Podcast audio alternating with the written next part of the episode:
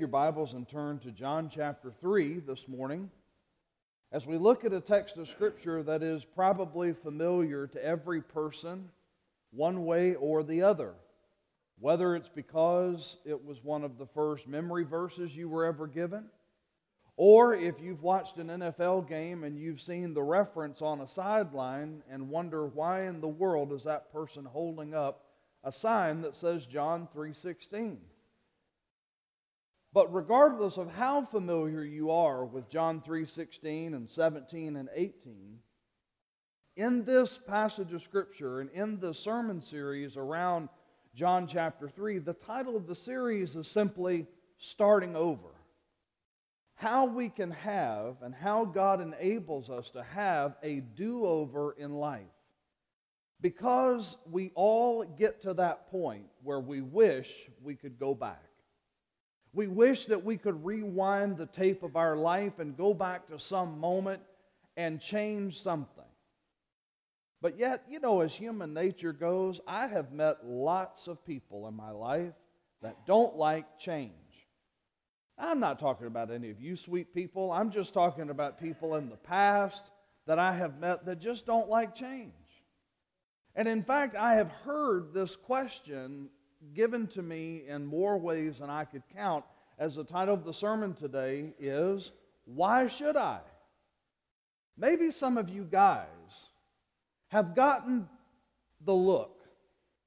You're driving, and your sweet and precious bride is sitting next to you, and you're supposed to be going to a certain location, and you don't know exactly where you are. You're not really familiar with the surroundings. You may have taken a wrong turn. And the sweet wife looks at you and says, I think you should stop and ask for directions. And you utter those three famous words, Why should I? And then you proceed to tell them that if you just keep going, it'll come back to you. You'll find your way. You'll figure it out. Some of you guys have no idea what I'm talking about because you gave up this a long time ago. Some of you are looking at me saying, Thanks for nothing. Because now I'm going to have to hear it again. Or maybe some of you are up late on Christmas Eve. And you're trying to put some toy together for your child or maybe a grandchild, and you don't know where the instructions are, and it's going to be 3 a.m. before you figure out all the parts and pieces of this toy that you don't know how to put together. And the suggestion is made well, why don't you just read the instructions? Why should I? This is a child's toy. I can figure it out. I can do it all on my own. Or maybe you are the classic definition of insanity.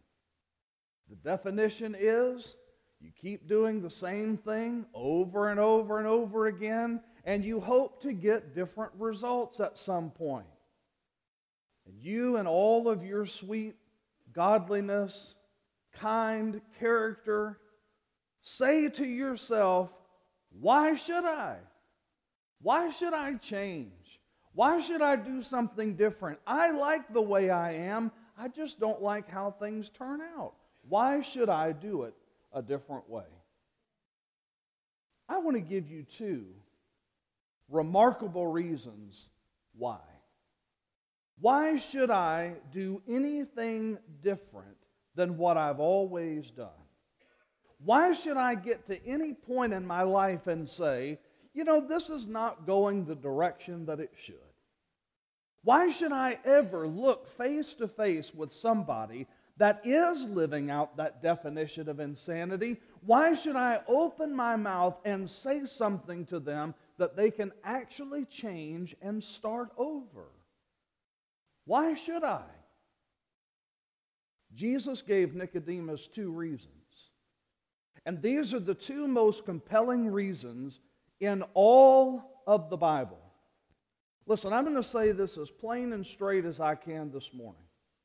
The Great Commission, the message that Jesus gave before he ascended into heaven, he told the disciples to go to the ends of the earth and take the message of the gospel and make disciples. That's what we should do. But friend, John 3:16, 17 and 18 is why we should. We ought to have as a church the heartbeat of the gospel of Jesus Christ in every song we sing, in every prayer that we offer, in every class that we teach, in every sermon that we preach and that you hear, and that every time we do anything as a church, John 3:16 should beat through our chest with a rapid heartbeat to say that is why we exist as a church. If you found John 3:16 and you are able to, would you stand? As we read these three verses of Scripture together and figure out this morning why should I? Jesus said to Nicodemus, For God so loved the world that he gave his only Son, that whoever believes in him should not perish, but have eternal life. For God did not send his Son into the world to condemn the world but in order that the world might be saved through him. Whoever believes in him is not condemned, but whoever does not believe is condemned already, because he has not believed in the name of the only Son of God. Let's pray together. Father in heaven, we are so thankful to have this moment to not only hear the words of the Lord Jesus in one of the most important conversations that was ever had, but Father, as we are in the same place as Nicodemus today, we ask you the question why should I respond to this? Why should I listen to this? What should I do about this? And God, we pray that through the power of your Holy Spirit today, that you would remind all of us the greatest gift that has ever been given and what we are to do with it. And we pray all of these things in Jesus' name. Amen. You may be seated. I promised you two reasons, and I want to give you two reasons. Why should I do anything about Jesus? Why should I do anything with Jesus? And why should I do anything for Jesus? Why should I? The Bible tells us, first of all, plain and straight in John 3:16, the first heartbeat that ought to go into the chest of every single Christian and every single church, we are responsible to receive God's greatest blessing. Jesus Christ is God's greatest blessing. And the moment that we hear these words, that is, is called the, the gospel in a nutshell, we ought to receive this message with joy, with thanksgiving, with an incredible excitement, and we ought to do something with it. Because you see, Jesus broke down the gospel like this He said, first of all, For God so loved the world Friend, here is a remarkable truth that ought to warm every heart in this place. If the only aspect of this sermon that I highlighted to you was the very love of God, we could all swim for an eternity in the depth of the ocean of the love that God has for you. I don't know how aware you are that God loves you because of who you are and where you are when you are, who you belong to, and God has uniquely made you exactly how you are. See, we're all different people. We all have different personalities. We have different likes and dislikes. We have different preferences to things. But God, in His sovereignty, is able to love you because He has formed and fashioned you, and He made you to be just like you are, and God desires to use you and bless you and make a difference in the world through you. Because the Bible reminds us of the love of God in, in Ephesians chapter 3. Paul says, I pray that you, being rooted and established in love, may have power together with all the saints to grasp how wide, long, high, and deep is the love of Christ, and to know this love that surpasses knowledge, that you may be filled to the measure of all the fullness of God. You ever feel like your life is less than it ought to be? Do you ever feel like you are less fulfilled than you should be? Is there ever a missing portion of joy in your life? Do you ever get lost, mom, in the diapers? Do you ever get lost, dad, in what you do for a living or what responsibilities you have at home? Do you ever get so wrapped up in the stuff that life throws at you that it just seems like you're not as happy as you should be. Dive in to the love of God. Remind yourself that the sovereign creator that literally holds every atom and molecule in the entire universe in the palm of his hand loves you enough to send his greatest blessing to make sure that you have eternal life. And not just that, He sent His Spirit. He gives you His Word. Like it or not, He gives you us. Listen, when you became a Christian, you got me whether you liked it or not. I'm part of the family of God, and I got you whether I asked for it or not. But this loving family is part of the ocean of the depth of the love of God. Jesus said, For God so loved the world that he gave his only Son.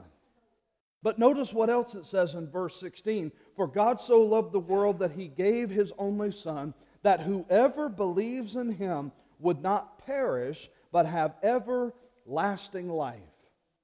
Friend, God did not give you a car, God did not give you a house, God did not give you clothes or food as just some token of his appreciation, God gave heaven's best for the worst of the earth.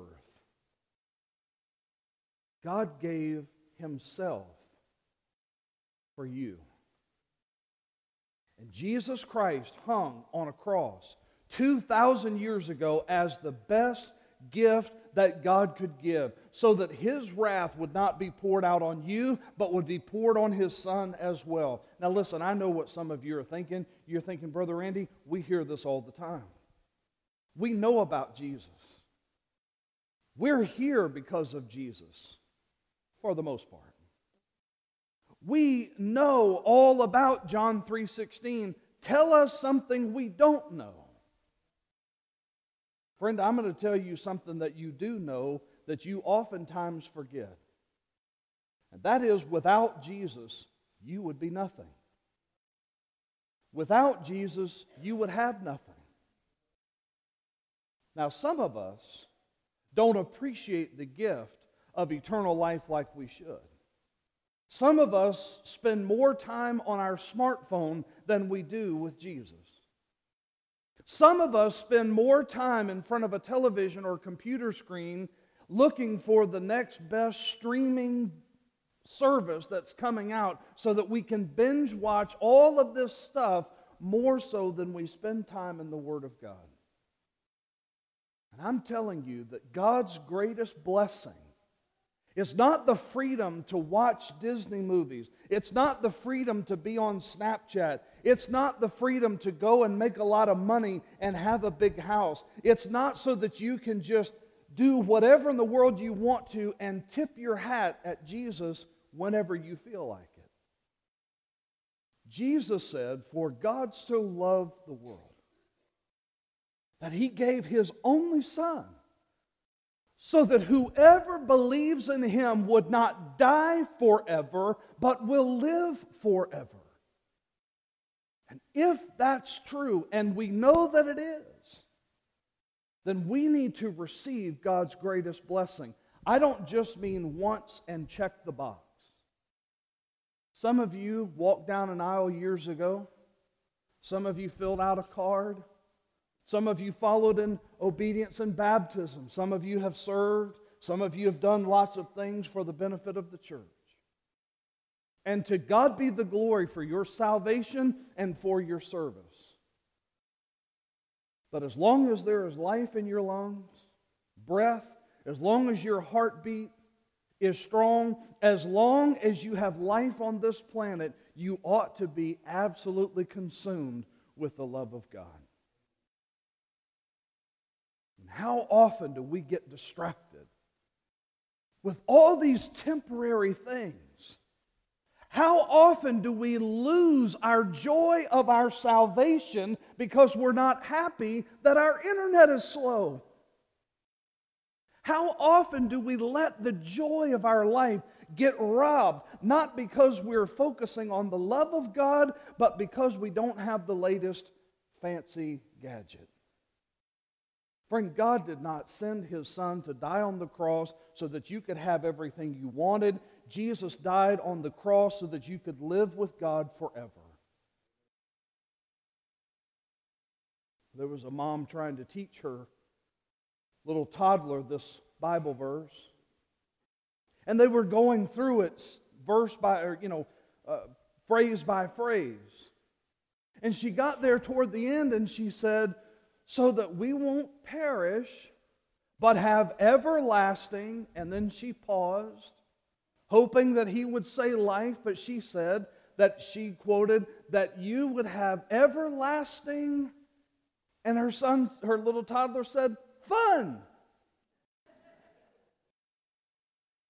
And that's exactly why Jesus died. So that you would have everlasting life and enjoy the presence of God. Friend, don't let stupid things, don't let temporary things, don't let earthly things rob you of this joy, of the absolute love of God. Now, listen to me carefully. I don't know where any of you are in your relationship with God. I could tell you whether or not you're a member of this church. I could tell you, uh, you know, about how many times you're here in this building. I could look at you and say, well, they smile. But you and God know whether or not you have eternal life. And if there is one of you that is hoping and trusting in something other than receiving the Lord Jesus as your personal Savior and Lord, if you have never believed in the Lord Jesus Christ, you do not have eternal life. Because Jesus said, God so loved the world that he gave his only Son that whoever believes in him will not perish but have everlasting life. And friend, I don't know if you've ever believed in the Lord Jesus Christ. I don't mean do you know about him? Do you know facts about him? If you can find John 3:16 in your Bible, I'm asking whether or not if your life came to an end today, do you have confidence to know that your eternal destiny rests upon your faith and trust in Jesus Christ. If you've never trusted in Jesus, then there's no better day to be born again than today. And in just a few moments, I'm going to give you an opportunity to respond to Jesus Christ and to be born again right now, today. I saw a man who proposed to his girlfriend and one of the most unique, interesting ways I've ever seen. He's a surfer in Hawaii. His girlfriend is a surfer. This past week, they were both on a surfboard riding the wave. And somehow or other, he turned around, put one knee on the surfboard while he's surfing, and held out the ring, which he dropped but he had a spare. It was the thought that counts, right, girls? Let's hope that that was the Cracker Jack box 25 cent ring and the real one was on the shore. But she said yes, even though he was nuts, and he got the real ring off of the shore. But although I've never seen that kind of proposal before, and it took the picture for me to believe that somebody could actually do that, I'm telling you today that God has asked you to enter into an eternal relationship with Him. And he didn't drop the ball. He didn't mess up. He did it right the first time. Jesus does it right every time. And if you've never given your life to Jesus Christ, what in the world are you waiting for? There's no better invitation. There's no better love letter that's ever been written. There's no better gift. There's no better blessing that could ever come from heaven than the Lord Jesus Christ being given for you. Why should I? Because all of eternity rests upon that decision. Now, many of you have made that decision for Christ, I trust. I see evidence in your life of the Lord Jesus doing things in you. And you would say, Pastor Randy, I made that decision many years ago to trust in Jesus, and I know that if my life ended today, that I would step out of this life and enter into eternal rest with the Lord Jesus Christ. So, my next question then for you is why should you bother telling anybody about the greatest gift that you know? Here's the second reason. The Bible tells us not only to receive God's greatest blessing, but Jesus also reminds us to share God's greatest benefit. The greatest benefit of the gift of Jesus Christ is not only the gift of eternal life, but listen to what Jesus says. Verse 17 For God did not send his Son into the world to condemn the world, but in order that the world might be saved through him. Friend, do you know today that if you have entered into a love relationship with God through Jesus Christ, and if you've trusted in Jesus, that God has forgiven you of every ridiculous thing that you've ever done and that you ever will do, and it is all covered in the blood of Jesus Christ, never to be seen again. Oh, I wish I had a nickel for every counseling hour I've spent trying to help people forgive and forget. I wish I had a nickel every time I'd had a conversation with somebody who says, Brother Randy, I can forgive that person, but I'll never forget. Do you know that God is the only person who is perfectly capable to forgive and perfectly capable to forgive. In fact, the Bible says that He throws our sins, removes them from as far as the east is from the west, never to return back where they started. Your sins are on an infinite journey away from the presence of God, and they will never be reminded to Him again. This is a relief to some of you. Because some of y'all have done some really dumb things. Some of you would say, listen, if I could rewind my life and go back to this, man, I would do something different. If I could just go back to what if?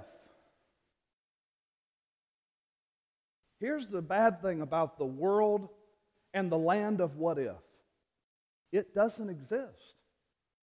Well, what if I had done this? My life would have been different. What if I had just said this? Then I wouldn't be in this situation. What if I had done this? Then this person would have been like this and not like that. You can't live in the world of what if, you'll go crazy. Some of y'all are mostly there already. Amen. I know. I, hope you're related to whoever you're amening for. But you can't turn back time and go back to this. Well, what if I had just done that? But you can bring every sin, every mistake, every shortcoming, every fault and failure of yours to the very feet of God and say, God, would you have mercy on me, a sinner, and forgive me for all that I've done? And you, my friend, can have every sin forgiven and forgotten. That is the greatest gift that God could possibly give. Yes, you can have eternal life, but what if in heaven God said, Ah, remember that? Could you imagine an eternity's worth of being nagged about every bad thing you've ever done? I mean, some of y'all get it at home. You know, sometimes couples, this is just, this is totally free, by the way. Sometimes when couples fight, usually it's the wife. She can either get hysterical or she can get historical. And guys, when your wife gets historical, just duck. When she starts saying, well, you know, 17 years ago on the 3rd of May, whenever you said what you did at 1.15 uh, p.m., it really hurt my feelings. You don't even remember what you had for breakfast yesterday. But you see, we can get historical and remember the sins of the past. One of the greatest blessings of God is if it is forgiven by God, it is forgotten in the ocean of the grace of God. And why should I ever tell somebody about forgiveness? Why should I ever tell somebody about the grace of God? Why should I, as a born again child of God, tell my neighbor who is wallowing in sin and regretting every second of their, of their life, why should I tell them that they can be forgiven and that their sins can be forgotten? Friend, because not only are they dying eternally, they are dying internally as well. People beat themselves up daily over their past mistakes that they cannot change. But I'm telling you that you have in your life the key to unlock the grace, the mercy, the forgiveness, and the forgottenness of God. And there is somebody in your life that needs to know that, and maybe that somebody is you. You can't visit the world of what if, but you can come to the cross of Jesus Christ. You cannot erase what you have done or what others have done for you or to you or in spite of you, but you can bring all of that hurt and pain to the cross of Jesus, and the blood of Jesus Christ can cleanse us and wash us of all unrighteousness. That's why Jesus said in verse 18, Whoever believes in him is not condemned, but whoever does not believe, is condemned already. Just this past week, a man went to the courthouse in Frankfort to argue to get a personalized license plate. He tried to get a personalized license plate in Kentucky before, and because of several laws on the book, he finally got his wish, and his new Kentucky license plate simply reads, I'm God. I'm God. I would say to that man, You're not, but one day you'll meet him. And when you meet the one true and living God, it will either be on your terms or on his. And if you meet the Lord Jesus Christ and you meet God on your terms, it will be for God to be as judge for your sins. But if you meet God and you are introduced to the person of Jesus on His terms, you can be forgiven of every sin you've ever committed. And friend, I'm telling you, there are people all around that need to know they are not God but that God sent his Son not to condemn, but to save. And Jesus says, Whoever does not believe is condemned already because he has not believed in the name of the only Son of God. I'm not going to lie, I love these kinds of, these kind of ridiculous stories of people that do things and that it takes 10, 12, 15 years for something to happen. Like these, I put a note in a bottle And I threw it into the ocean, and my true love found it some years later. Well, this isn't that kind of story.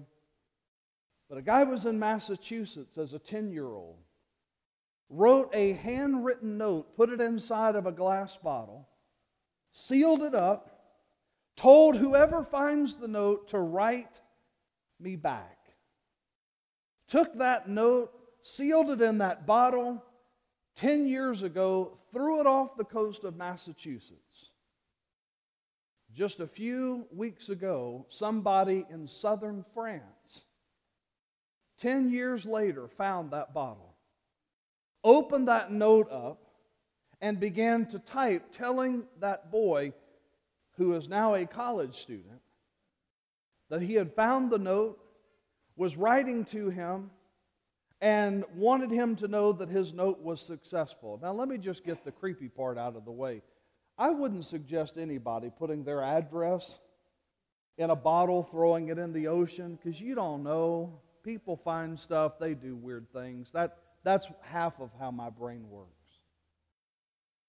But you think of the thousands of miles that this bottle traveled, that it didn't get eaten by a shark or a whale, that it was not just washed up on the coast of some forgotten island that nobody lived on, that it actually floated in the ocean for 10 solid years before it finally got to someone who not only took time to take it, open it, read it, but somebody who knows English, somebody who knew what the note said, somebody who took the time to sit down and to type out a response letter and mail it back to him? What are the odds that this would happen 10 years later, one off the coast of Massachusetts in the United States, the other all the way on the other side of the Atlantic in southern France, that this letter would ever be read? And yet, God wrote a letter to you and to your neighbor and to your friend and to your cousin and to your roommate and to your friends at school 2,000 years ago and said, I love you. And I want you to know and love me. And to show you how much I love you, I gave you the best gift that could ever be given. And I want you to have it. And it's free. And if you accept this gift, not only will you know me and I'll know you, but you can be with me in heaven forever. And then you can start sharing that message with people that need to hear it. Why should I? Because your eternal destiny rests on what you do with God's love letter to you. And so does the spiritual destiny of the person next to you, the person across the street from you, as well as the person across the ocean from you. And what you do with Jesus will determine yours and their eternal destiny. Why should I? Because God so loved the world that he gave his only begotten Son, that whoever would believe in him would not perish, but have everlasting life. Would you bow your heads and pray with me? Heavenly Father, we thank you for the gift of your grace. We thank you, God, for the depth of your love. We thank you, God, for the concern that you have for our soul. God, we thank you for the manner in which you give the greatest gift. That it didn't come just wrapped up in something that we want or something that we lust after. Rather, God, you gave us the best gift of all. You gave us yourself. And Father, if there is just one person here today has never placed their faith and trust in Jesus, If there's just one person, God, who has no confidence at all, that if their life were to end today, that they would have that promised eternal life that Jesus talked to Nicodemus about. God, that today would be the day that your Holy Spirit would call them and draw them to Jesus, that today they would be eternally saved. Father, I pray for that same conviction upon all of us that know Jesus, that we would be so passionate, so concerned, and so consumed with the gospel that we cannot help but to tell others and to let others see Jesus in us in all ways. God, may you use this time of decision to bring glory and honor to Jesus. Give us the boldness to respond to you. We ask in Jesus' name. Amen. Hey, this is Pastor Randy Johnson. Thank you so much for joining me for What's the Word? That show airs every Wednesday night at 6 o'clock on 101.9 WAIN right here in the heart of Adair County in Columbia, Kentucky. Or you can catch the replay of What's the Word on my podcast, which is called Walk This Way. And you can find that in several different places. You can find it at anchor.fm backslash walk this way on the internet, or you can find it on different apps and, and places that carry podcasts like iTunes, Spotify, Pocket Cast, and all sorts of uh, places. You can find this broadcast, you can find messages that I've preached, and I just want to encourage you to make it a point to tune in, subscribe, and listen to all sorts of content that's on my podcast, which is called, again, Walk This Way. Thank you so much for joining me.